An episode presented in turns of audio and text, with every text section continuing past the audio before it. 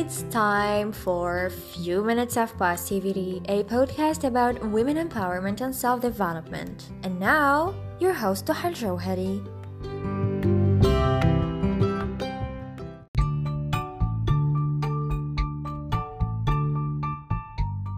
We can start our podcast by embracing Theodore Roosevelt's quote Comparison is the thief of joy. Strong words from a smart and famous man, right? Basically, there is absolutely nothing to gain from self comparison because it wastes time by inflicting feelings of self hate and depriving us from joy. And now, with social media, we think that everyone is successful, living their happiest lives having their shit together, etc. Well, the truth is, not too many people post their struggles, hardships, and bad days. Why? Simply because people are controlling their content in a way that when others check their profiles, they would say, Oh wow, look at her. I wish I had what she has. You know what? Let's follow her. What I'm trying to say is, social media puts in realistic illusions of what our life should look like, and it's only inevitable that as humans we are going to give into the trap that is self comparison.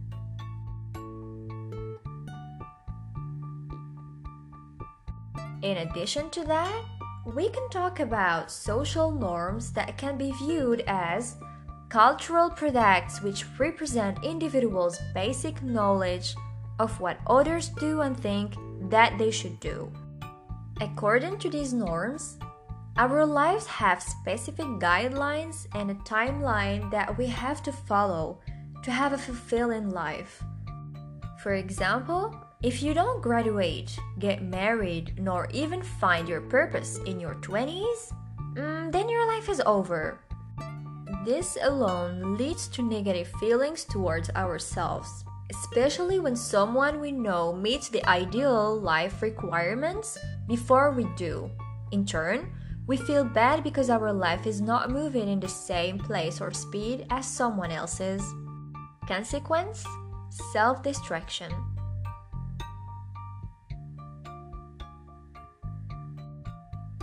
What I noticed is when we compare ourselves to others, we always compare our negative things to their positive things. I'm just wondering, why don't we do the opposite? Why don't we compare our positivity to their negativity?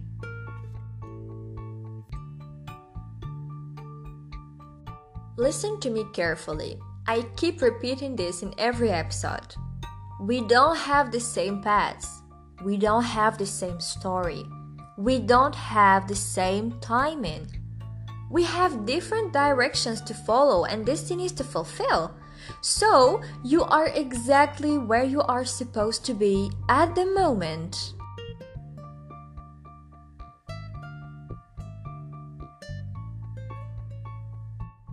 After discussing the reasons, let's discover the steps that will help you overcome the ultimate thief of joy.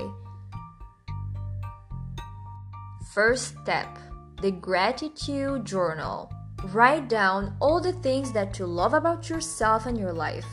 Ask yourself what makes you different. It can be, for example, a job that serves you or something that really makes you special.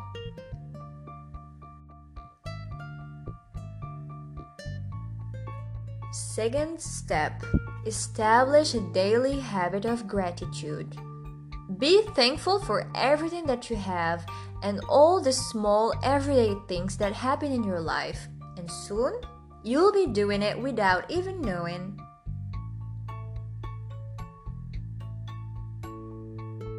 Third step understand that the only person you should compare yourself to is yourself. The reason for this is because who you are is constant. It allows us to take a controlled set of behaviors and beliefs and improve upon that consistently, day in and day out. You can't compare yourself to someone who is wealthy and successful because there are many aspects of that individual's life which you are ignorant of. You can look at the wealthy and successful person and say, Wow, they have it all and I'm stuck here as a loser. But what you don't know is what kind of relationships that person has. You don't know that he or she has major issues in his or her life that are relatively worse than your own if you had a view of the full picture side by side.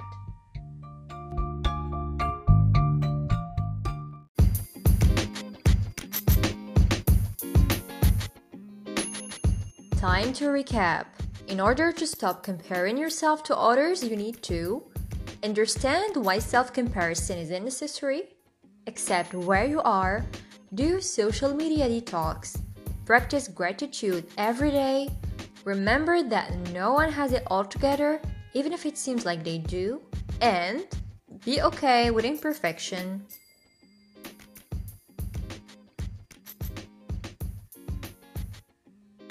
If you like what you just heard, I hope you'll pass along our websites and platforms to your friends and surroundings. Join me next week for another episode of Few Minutes of Positivity podcast. Take care.